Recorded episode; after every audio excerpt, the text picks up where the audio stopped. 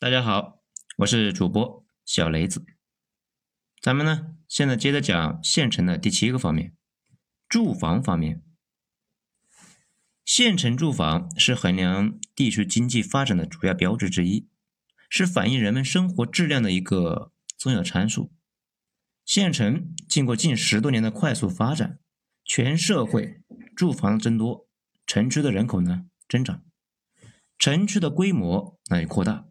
但是，因为历史的原因，种种多的原因，各种因素影响和条件的限制，从一定程度上讲啊，形成了毛线蛋式的水泥森林布局，见缝插针的邻里关系，难以改造到位的公共设施，这些呢，都给县城的一个品位的提升、居民的生活质量的提高形成了障碍。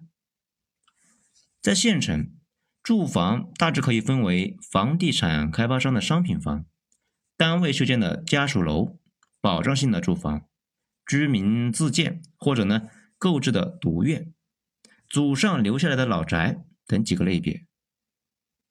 先说房地产开发的商品房，近几年来啊，中国的城镇化的进程不断加速，无论是一线、二线城市，还是呢三线、四线城市，都在加速城市的扩张。尤其是县城，之前城市化的水平低，在这一轮的发展中，一边进行旧城改造，一边呢新建新城区。在过去的几年，大小房地产商在县城开发了好几个大大小小的楼盘，好地段的房价被拉升到将近六千元每平。和大城的房市一样呢，有的人买房是出于刚性需求。有的人买房是出于投机需求。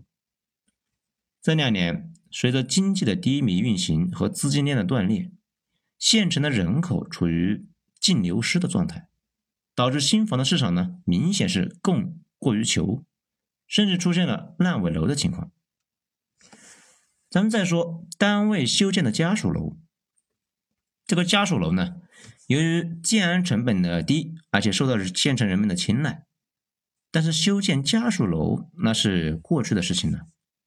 这两年受国家政策的影响，再也没有单位领导呢带头弄这个事情了。那么第三呢，再说保障性的住房。保障性住房的是政府为低收入购房的困难家庭出台的一个政策，在县城呢解决了很多人的后顾之忧，挺好。第四。再说一个居民自建独院，近十多年来啊，生活在县城的居民自建住房，可以用“疯狂”这两个字来形容啊。谁想盖房谁盖房，谁有土地谁盖房，谁有钱谁盖房，有多大建多大，想建多大那就建多大。这样做的后果呢，就是走进县城的深处，给人乱七八糟的感觉，每家每户。都地面高低不一，坐姿啊斜顺不齐，之间是矛盾冲突，之间的通风采光行路困难，这其中就有管理者不作为的一个问题，也有居民思想理念的问题，原因诸多，也不好评判。最后说祖上留下来的老宅，在县城，祖上留下的老宅大多呢。都是砖木结构，或者是窑洞。随着旧城改造的进行，现在存在的那也是凤毛麟角，许多呢也已经被列为危房。在县城，有钱人至少是三套住房，一套在省城，一套是独院，一套是单元房。普通人，嗯，也就是大多都是进城的农民，受到丈母娘经济的影响。相对于这个单元楼，独院的性价比那更高，买的呢都是两层小楼房或者是平房。在县城，那也有很多进城的农民买不起房，为供孩子读书打工租着房。在县城，我想作为管理者，应该对县城的住房情况进行一次彻底的调查和摸底，为编制住房建设规划。改善居民的居住条件提供依据，为落实弱势群体的一个居住政策提供技术支撑。没有金刚钻，别揽瓷器活。在县城，我觉得别玩房地产，有钱呢，多搞一些基础设施建设，利用我们人力成本和土地成本的优势，多做招商引资，做大做强有前景的特色产业。那比如旅游业，才是正道。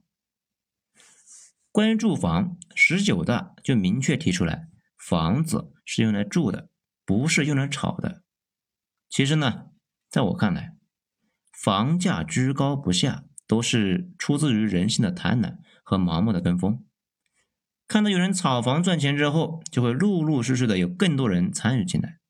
开发商看见这么多人买房，那就会提高房价，这就形成了一个圆环效应。有时啊，我们能够管得住市场，却管不住人性。好，这一章到这里。咱们下一章接着说。